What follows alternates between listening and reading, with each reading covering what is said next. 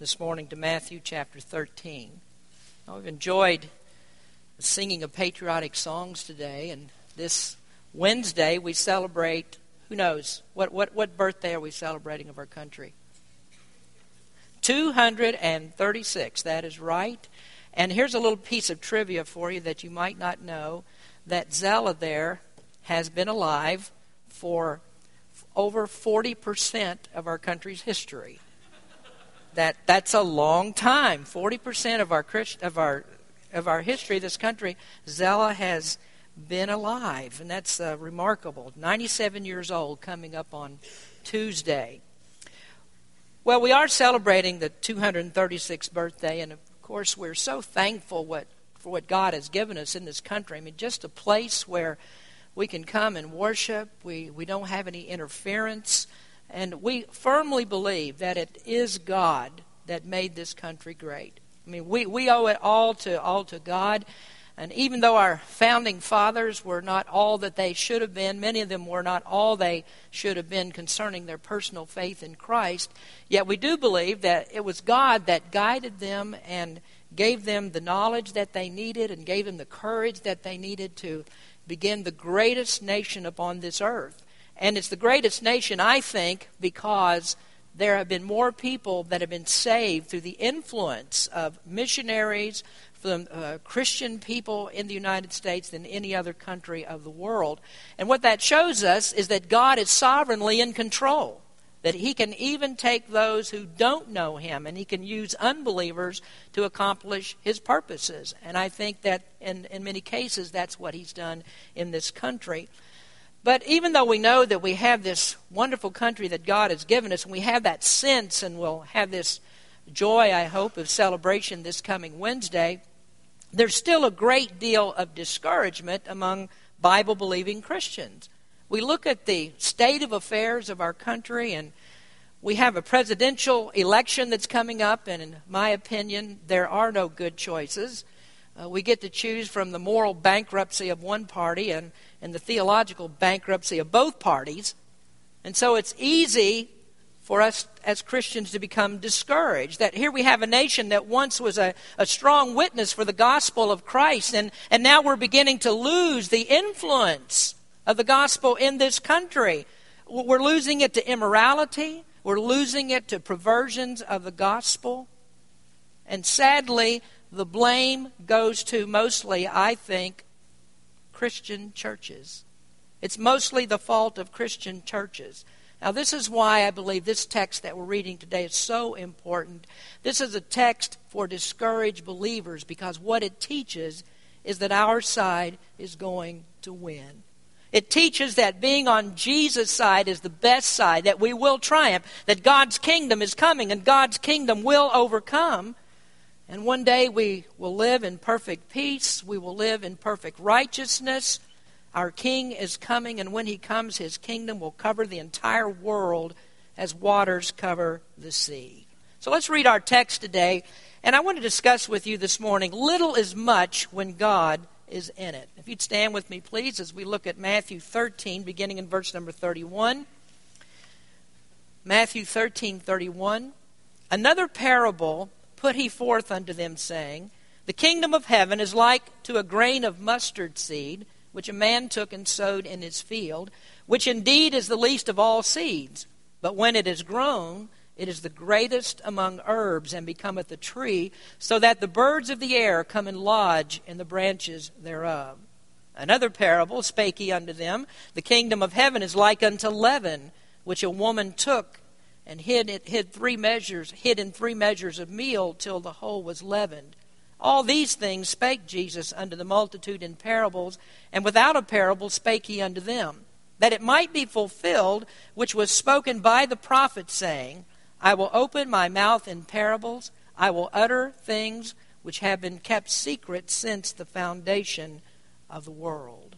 Let us pray. Father, we thank you for your word, and we do thank you for this great country in which we live. And Lord, I pray as we look at this text today that we will find encouragement here. There is so much to be discouraged about as we look and see what's happening in our country. But Lord, we know you are in control of all things, and when our trust is in you, We have no fear.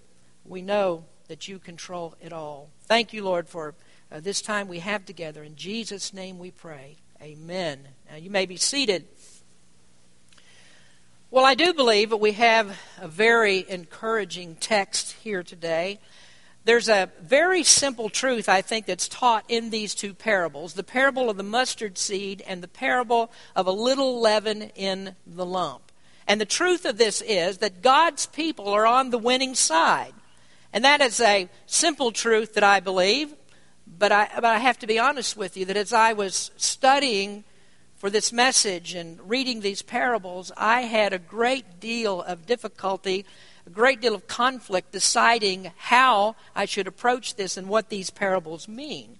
Now, I want to read to you the, the last two verses of this text first. In, in verse 34, it says, All these things spake Jesus unto the multitude in parables, and without a parable spake he not unto them, that it might be fulfilled which was spoken by the prophet, saying, I will open my mouth in parables, I will utter things which have been kept secret from the foundation of the world. Now, what we've learned in our previous studies in Matthew 13 is there's an intention here by Jesus to reveal truths that were not known to the Old Testament prophets. Jesus intended to hide truth from those that were not believers, to those who had rejected him as the Messiah, while he was determined to explain more truth and give more truth to those who have received him as the Messiah King. Now, some of the parables that Jesus gave are explained. For instance, we studied the parable of the sower, and Jesus gave an explanation. The parable of the wheat and tares, he gave an explanation. But these two parables that we read here in verses 31 through 33, there is no explanation given for them. And I, said that I, that I had a great deal of difficulty coming to the meaning of this, these because commentators argue over this because there is no meaning that Jesus gave in the scriptures. He doesn't explain these. And so there are actually two opposing opinions about what these parables mean. And the odd thing about it is that those two meanings are both truth. It doesn't matter which side that you take, you're not going to run afoul of truth in, in another part of the scripture. And so it's left up to us to discover what is it that Jesus intended to say. Now, I don't think that Jesus had two meanings, or that originally he didn't intend two meanings. I think that he had one meaning in mind. And we have to figure out what that one meaning is. And I believe that what Jesus did here was to give us encouragement. Now, I'll explain more in the message as I go along what these two opinions are. Both of them are good. Both of them uh, are, are acceptable. And I even started outlining a message with the opposite opinion. I started the message and trying to figure out, well, how am I going to present this? And, and I began to look at it more and more, and then I decided, well, that's not the meaning that I think that Jesus intended. Now, he, he intended to show the disciples, I think they did understand it. He, he's not trying to hide truth from them, but it is difficult in some ways to understand when we look at how Jesus is trying to present this material and the exact point that he's trying to get across. Now, we remember, of course, that he is talking about the kingdom of God. All the parables of this 13th chapter are concerning God's kingdom. And the kingdom is actually a difficult concept to grasp, especially when we're thinking that we're usually uh, having our minds a visible kingdom. Uh, we think about a visible government the government of the United States. You go to Washington, D.C., and there are huge buildings there that represent our government. There's the Capitol building, and you'll see the Supreme Court building.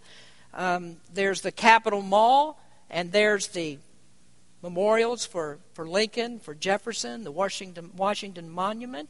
And so you have all these great buildings in Washington, D.C. that we can see. It's visible there. That, that's a representation of our government. And then you look at a map of the United States. You can see the boundaries. You see the borders of our country. We recognize the shape of it. It's a very visible thing. There's structures, there's a domain. We grasp that.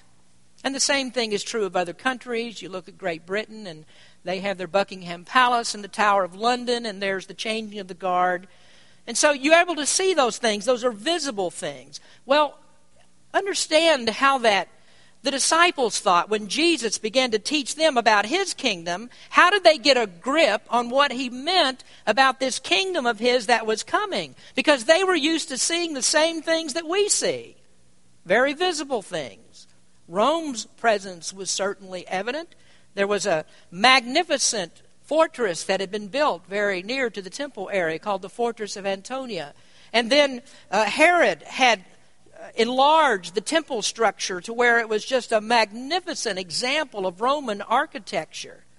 There were parades, there were extravagant celebrations, there were smartly dressed soldiers that were in the street.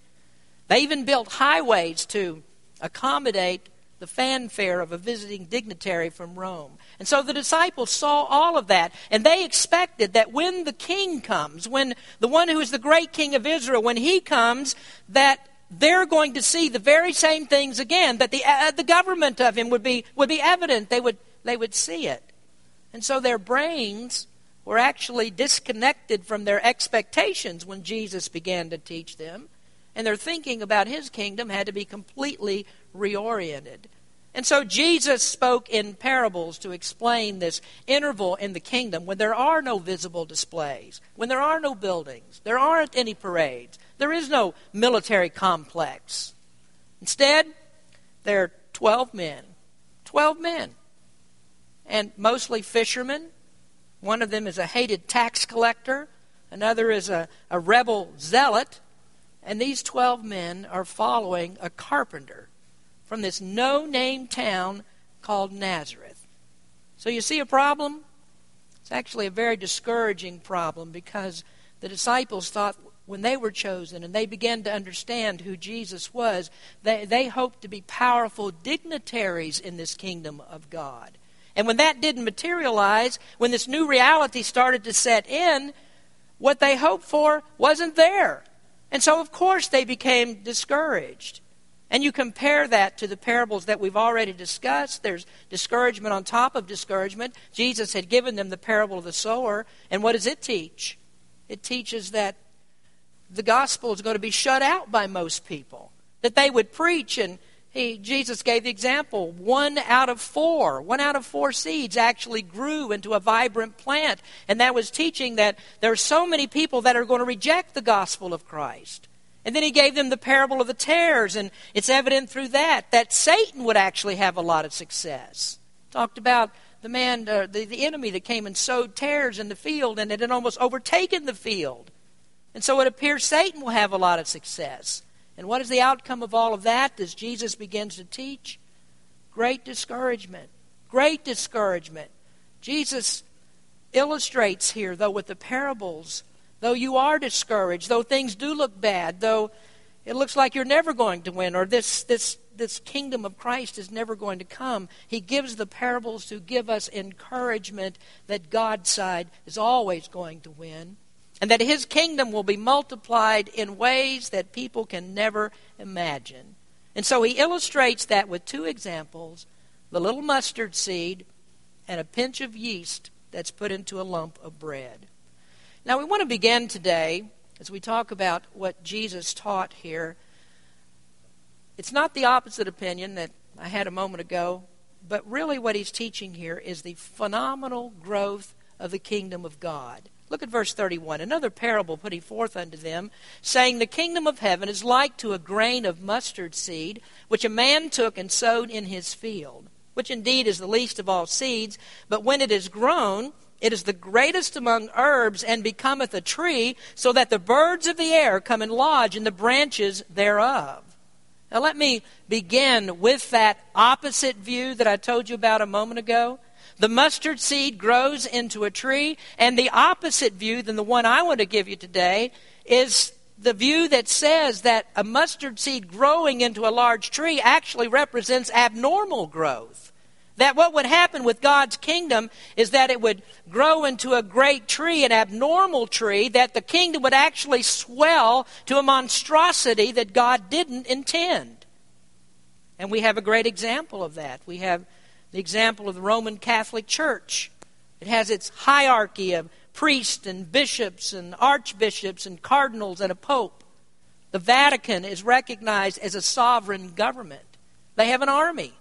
Well, it's a limited army now, but it, in times past, it was able even to depose powers of this world, depose kings.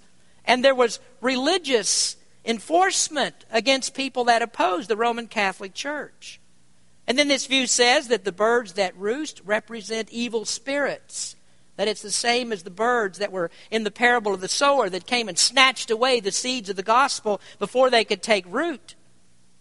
And we have to say that there is a spirit of evil in Roman Catholicism, that it's pagan, that they have destroyed the gospel with an elaborate system of work salvation. They even believe, or they believe they control not only the living, but also the dead.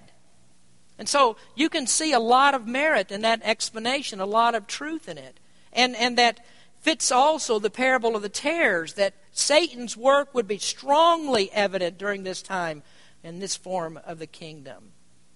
Now, as I said, we can find truth in that, but ultimately I rejected that meaning because I think that it really is a parable of hope. That Jesus intended to give the disciples encouragement. You see, he'd, he'd hit them with this information of how much opposition there would be to their work, and at times it would appear that Satan is winning. And so, if that's not the meaning, if it's not a, a negative meaning to this, what does it mean? Well, I think it means first that the kingdom had a small beginning, that the kingdom would begin very small. And Jesus illustrates that with the mustard seed, which is a very small seed. In Palestine, that would be the smallest seed that a farmer would plant. And I don't want to go into the arguments that you may read about this if you study the passage. Uh, people will say, well, Jesus was wrong about this. He made a mistake. A mustard seed is not the smallest of seeds. But the point really is that the mustard seed is actually the smallest seed that the Jews would, would use in farming, that they would actually plant and try to, to grow as a, as a farming crop. So this small seed of the mustard seed produces a large plant. And in fact, sometimes it does grow to a height of 12 or 15 feet. It grows large enough for a bird to actually come and rest in the branches of it. We're not talking about mustard grass like we find in Sonoma County. And as you know, a, a large bug couldn't rest on that. This is not the same plant. This is the mustard seed that grows one of the largest herbs that they have in that part of the world. Now, think about how Jesus could use this example. Think about the situation that he was in, that he started with a small group of people, just a very small beginning. There are 12 men that are following him. They're huddled around this, this carpenter from Nazareth, and he did attract large crowds. People came from everywhere for the healing and for all the different miracles that he did. But what Jesus did not do was attract many true believers. And in chapter 12, the, the hopes of the disciples that the religious leaders would be on their side, those were dashed. Jesus very clearly showed that they were never going to get on board. And so that meant that this group of disciples would probably remain very small, that they would not get the support of the majority of the people. And there certainly weren't enough of them that they could have stopped the crucifixion, because that time the, at that time the opposition against Jesus was growing by leaps and bounds, and they took him to be crucified. There's this groundswell of biting, hateful opposition. And so this group of men are, is going to stay small for the time being. And this kingdom, the entirety of it now is represented by 12 ragtag men that have no influence with anyone. So it's a small kingdom, isn't it? We might even say this is a microscopic kingdom. There are no armies, there are no parades, there are no buildings, there is no center of government. The only celebration they ever had is when the Romans and the Jews executed another Christian. But what Jesus is teaching them here is that it will not stay that way. And through this illustration, he shows them also the kingdom will have great success through the gospel. See, though they started very small with just a, a very small number, packed into that seed of the gospel that Jesus gave them was the potential for an explosion of growth. And we wouldn't really think that. You know, we take a seed and we put it beside a large tree. You take an acorn, and you put it beside the oak, and you would say, No way that this tree comes from that seed. It simply can't happen. But we know something about what God does with seeds, don't we? Scientists don't know how it happens. I mean, they can explain the mechanics of it, but a scientist has never been able to put together the components, all the parts of a seed, and get them in the right working precision so that a plant grows, they, especially a tree. They can't do it. And the same thing is true of the gospel of Christ. We have a story here that's printed on pages of India paper, and we can take this story and we can tell it to people and we can explain it to them the best that we can, but we have absolutely no ability to make this burst into the new life of Jesus Christ. That takes the operation of the Holy Spirit. That takes supernatural power for that to happen. Only God can do this. You see, it takes the seed of the gospel, and God regenerates the sinner and brings him to repentance and faith. Now, let's take a look for just a moment and see how God did this and how this faith that we call Christianity today just exploded and became what we know now. Turn to the book of Acts, chapter 1, if you would, for a moment here. And we'll look at a few verses in Acts that show us how a small, discouraged group of people exploded into growth. Now, Jesus had told the disciples uh, just before he left, he said, You need to sit tight. You need to wait just a little while because the Holy Spirit will descend and you will receive a baptism of fire. Now, if you look first in Acts chapter 1, verse number 15, this is after Christ's ascension. It says, In those days, Peter stood up in the midst of the disciples and said, The number of names together were about 120. Now, that's the part of that I want you to see. He stood up in the midst of the disciples, and the number of the names was 120. And we're talking here about three years of Jesus, after three years of Jesus' ministry. Thousands of people were in the crowds that heard him, but the sum total of all the believers that there were is 120 people.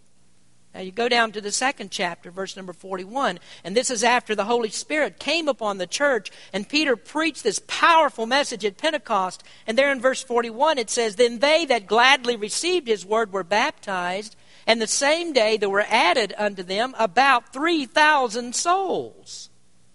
And then you go on to the fourth chapter, verse number 4. It says, Howbeit, Many of them which heard the word believed, and the number of men was about 5,000.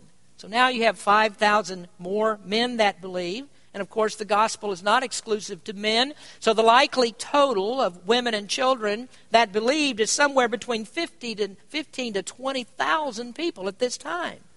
And then we go on to Acts 5 14, and there it says, And believers were the more added to the Lord, multitudes of both men and women. Now, we don't have a specific number there, but if the uh, multitudes are anything like what the other verses say, there's probably 3,000 to 10,000 more that get added in this spot. And then you go on to Acts 6, verse number 7. And the word of God increased, and the number of the disciples multiplied in Jerusalem greatly, and a great company of the priests were obedient to the faith. And so it keeps growing and growing. Twelve men that are a small seed grew into 120, and into 3,120. And then by Acts 6, six years after Pentecost, that number is probably more than 40,000 people. So now you have a megachurch. And many people believe that the church in Jerusalem actually by the end of the first century grew to 100,000 people or more. And they spread out and by the end of that first century, the gospel was known in every part of the new world, of the, of the world rather. And so you see, the mustard seed became a large tree. It became large enough for the birds to come and roost in the branches. And Jesus is not talking about birds as evil spirits, but rather he's just giving an example, just to show how large that the kingdom of God would become. And so today, we find Christians in every part of the world. Now, there's much false Christianity also, but the gospel is being preached every day somewhere in the world, thousands of times, and there are people that are still coming into the kingdom of God. And so, what Jesus is doing for them is giving them a parable of encouragement. The disciples would be tempted to look at that small number and they would say, No way, no way that this group can grow into a 100,000 people. And they were thinking, We're headed for oblivion. If, G- if Jesus the Messiah is the Messiah and he goes to the cross and he dies, then the mustard seed is destroyed. The seed of the gospel is gone. But that's not what happened. the small mustard seed grew into a strong, vibrant tree. Now we move on to the second parable, and the meaning of this parable is ultimately the same. And this is a reference for Bob here. Uh, Herman's Hermits sang a song where they said, second verse, same as the first. And so that's what we, we have here, verse 33. And another parable, did all of you get that? Bob, Bob got that. Another parable spake he unto them The kingdom of heaven is likened to leaven, which a woman took and hid in three measures of meal till the whole was leavened. what does this parable teach? Well, this one teaches the powerful influence of the kingdom. And as the, with the parable of the mustard seed, there is another interpretation for this, that it, it's a, one with bad connotations. Some say that the leaven in the parable represents sin. And often in Scripture, leaven does represent sin. And so they say, well, this can't be anything but that. The parable has to represent sin. And I, and I, and I hope you understand that, that leaven, when the Bible talks about leaven, that's the same thing as yeast. And when you put yeast into bread dough, what happens? The bread rises. That's right. The whole loaf becomes affected by the action of that yeast. In the tabernacle and the temple sacrifices, they weren't allowed to use leaven in many of those. There was no yeast permitted because the yeast represented sin. Uh, for an example of that, God, God told the Israelites, it said, when you go into the land of Canaan, you destroy all of them, you drive all of them out, because their sin will spread to you. Their sins will become your sins. And that's like leaven, that you get a little bit of sin here and a little bit there until finally just permeates the whole bunch and everything's destroyed. Just like another saying that we use one bad apple spoils the whole bunch. Same thing happens with poison. Doesn't take very much poison to kill someone. You know, I, am not trying to give you advice on what to do with your mother-in-law, but if you if you wanted to get rid of her, you don't have to feed her the whole box of rat poison. Just give her a little bit on her Cheerios every day, and that'll take care of it. Well, if leaven represents sin, then the parable becomes very discouraging because it's teaching how sin spreads through the kingdom of God and destroys it. And in some sense, we could say, well, that's happened. There's been a lot of destruction by sin in God's kingdom. There's great perversion of the gospel. People claim to be Christians, and yet they deny the deity of Christ. They deny Christ's blood atonement. They deny the inerrancy of Scripture. They're those that deny the doctrine of hell. I mean, you look at just about any Bible doctrine there is, from baptism to, to uh, the Lord's Supper to Christian living, and all of that's been perverted in some way or another. And it doesn't matter where you go in our country, you see the effects of sin. It's really hard to find a church that, that preaches straight from the Bible because we have all these perversions of the gospel that are out there. It's hard to find a church that still preaches the same gospel that was taught by Jesus and the apostles. Just go and ask any of our members who have left here and gone to other parts of the country how hard is it to find a good church? How hard is it to find some church that really still preaches from the Bible? Well, the false doctrine that's out there and the, and the watering down of the gospel of Christ is a huge problem, a serious one. And this is why the Bible talks so much and warns so much about perversion of the Word of God. And then sinners are influenced by what? Sinners are influenced by sin. Everything they do is influenced by sin. And if our government is run by sinners, then why do you ever expect them to do what's right? It's only by the grace of God that we're not in far worse shape than we are. See, sin is in the sinner's heart. Evil deeds come out of the heart. A bad heart does not produce anything good. And that's what Jesus taught in chapter 12 and used fruit trees as an example. Corrupt trees do not produce good fruit. So I could say there's, there's truth in that interpretation. If that leaven the leaven here represents sin. We can find truth in it. And it's also consistent with the parable of the tares. I mean, the tares can overtake a field. But I think we also see something else that leaven sometimes is used as a type of sin, but there is nothing in leaven itself that is sinful. And so I agree with many others about this that this is actually a parable of encouragement again. So Jesus is teaching here, and I want you to get this the permeating effect of the gospel. And so, one thing that really swayed me towards this interpretation is the bleak outlook for the kingdom if this leaven represents evil. It gives us the idea that God's kingdom will be overtaken by evil, and that doesn't really sound like a victorious kingdom, does it? So, evil permeates, it causes more evil. And if that's true, if evil can cause more evil, then why can't we look at it this way that when good prevails, that good also permeates and makes things good? And that's what the gospel of Christ does. When it's injected into the heart of a sinner, the result of that is good. It makes the heart good. It changes a person that's capable only of evil into someone that has a heart for God and somebody who really wants to obey God and to do His will. And so he gives an illustration here of a woman making loaves of bread. And he says this woman took three measures of meal and that's actually a large amount. That, that's about 50 pounds of flour. That, and that's the usual amount that they figured that a woman could handle. They had big families. Bread is a staple of their diet, and so they have to make lots of bread. And so this woman takes 50 pounds of flour, and she kneads it into dough, and then she adds a small starter piece of yeast filled dough to that bat, pat, uh, to the batch. And that's what they did. So you didn't, you didn't run down to the store and get a package of yeast. And so what they would do is they would save a little bit of dough from a previous batch, and that would be the starter piece, and they would put that into their batch, and then that would cause the bread to rise. And that was actually a very common gift for young brides. One of the things that a mother would give her daughter when she got married was a piece of starter bread dough. And we tried that with our daughters, but curiously, they wanted a whole lot more stuff than that. They didn't really care for that.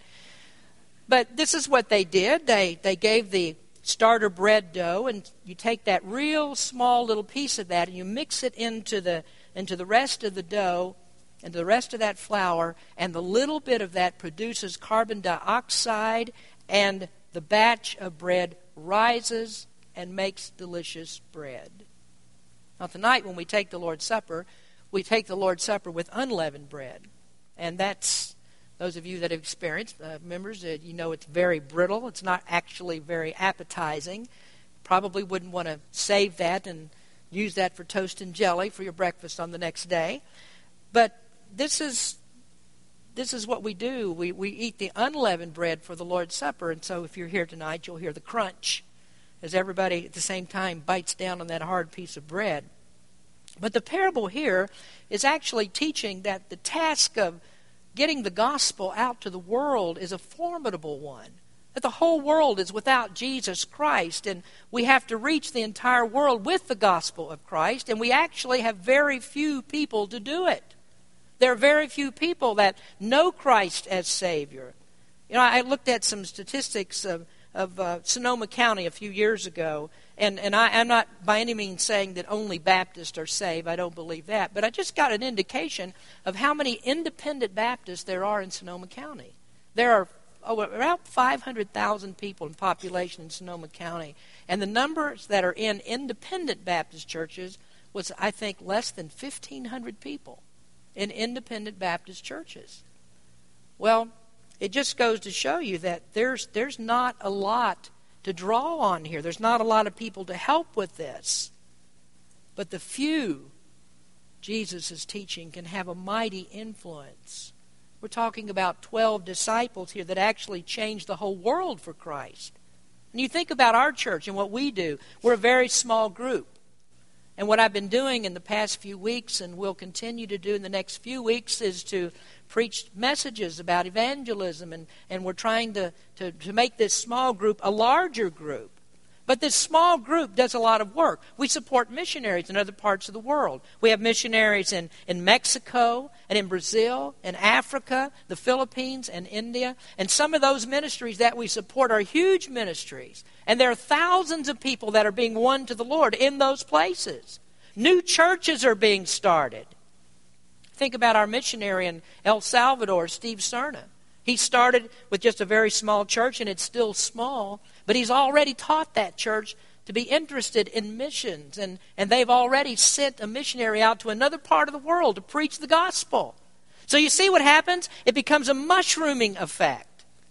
And we're getting all kinds of plants involved here wheat and mustard seeds and fruit trees and mushrooms, but the influence becomes staggering. It starts with a small group, just a small group that is willing to do what God says. Now, let me give you a final point today, and that is the personal effect of the gospel. The personal effect. And I mean, you are the person. You are the person. The gospel doesn't go anywhere unless you take it as a personal responsibility. God doesn't save people with lightning bolts from heaven. And God doesn't zap people with the gospel, and He doesn't write in huge letters across the sky, Trust me, I'm the Savior, believe in me. God doesn't do that. God doesn't send angels to people and preach the gospel to them. And again, no matter how many people say they saw Jesus in their bedroom at 2 a.m. last night because they ate pizza or something, Jesus does not make personal appearances to people with the gospel. The ones who give the gospel are people just like you and me. We have that responsibility, and we have to take that responsibility. And so, how does, how does Jesus get this, get this gospel out, and how does it work, and how does the kingdom grow? In exactly the same way that he instructed the apostles. John 15, 16 says, Ye have not chosen me, but I have chosen you and ordained you that ye should go forth and bring forth fruit. In Acts 1, verse 8, he said, But ye shall receive power. After that, the Holy Ghost is come upon you, and ye shall be witnesses unto me, both in Jerusalem and in all Judea and in Samaria and unto the uttermost part of the earth. And he said, uh, Paul writes in Romans 10, verse 15, As it is written, how beautiful are the feet of them that preach the gospel of peace and bring glad tidings of good things. And this is really the answer to the growth of the kingdom. We are his witnesses, and what God promises is if we will tend our part of the garden, if we will sow seeds, then he'll take that small effort and make that grow into a mighty kingdom. He takes the small influence that we have, and then it gets spread all over the world. Now, let me return to my, re- my, my opening remarks. We are very troubled by what we see happening in America. There's a lot of problems here, a lot of uh, the, the perversions that we see and the, and the wickedness that we see in America, the, turn, the turning away from God. This, this is an election that actually makes me sick to my stomach. I mean, I don't know who to vote for. People say, uh, Give me some advice. Who do we vote for? And I don't know. It looks like Satan has the upper hand. And in the next few months, hopefully it gets all sorted out, and we all hope that none of the above wins, that somebody else comes along. I don't know. But if that doesn't happen, if that doesn't happen, I'm not worried about it. I'm not worried about it. See, the disciples could have looked at the horrible atrocities that they were experiencing in the Roman Empire, and they would say, No way we could be successful with all this opposition. They all hate us, they're bent on destroying us. But why didn't they look at it that way? You know why? Because they weren't worried about the Roman government. Jesus taught them the truth of the kingdom, and when they learned the truth, they knew they were going to win.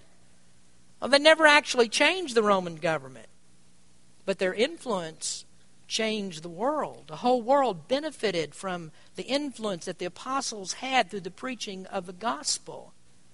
And do you know that in our country, Christianity has a positive effect on people, even for people that don't believe? Even those that don't believe the gospel, they get the effects of Christianity. They get the fallout.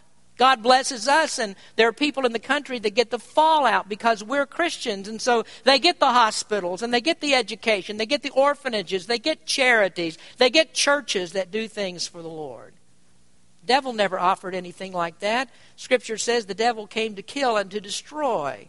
He, he's always an evil influence. His buddies never helped anybody. But the influence of Christianity is what made our country great and made it what it is today. See, our country, again, gets the benefits of God's blessings. Because God blesses Christians, He blesses others. They get the fallout. So, the worst thing, you think about it, the very worst thing that our government can do is to make it hard on Christians.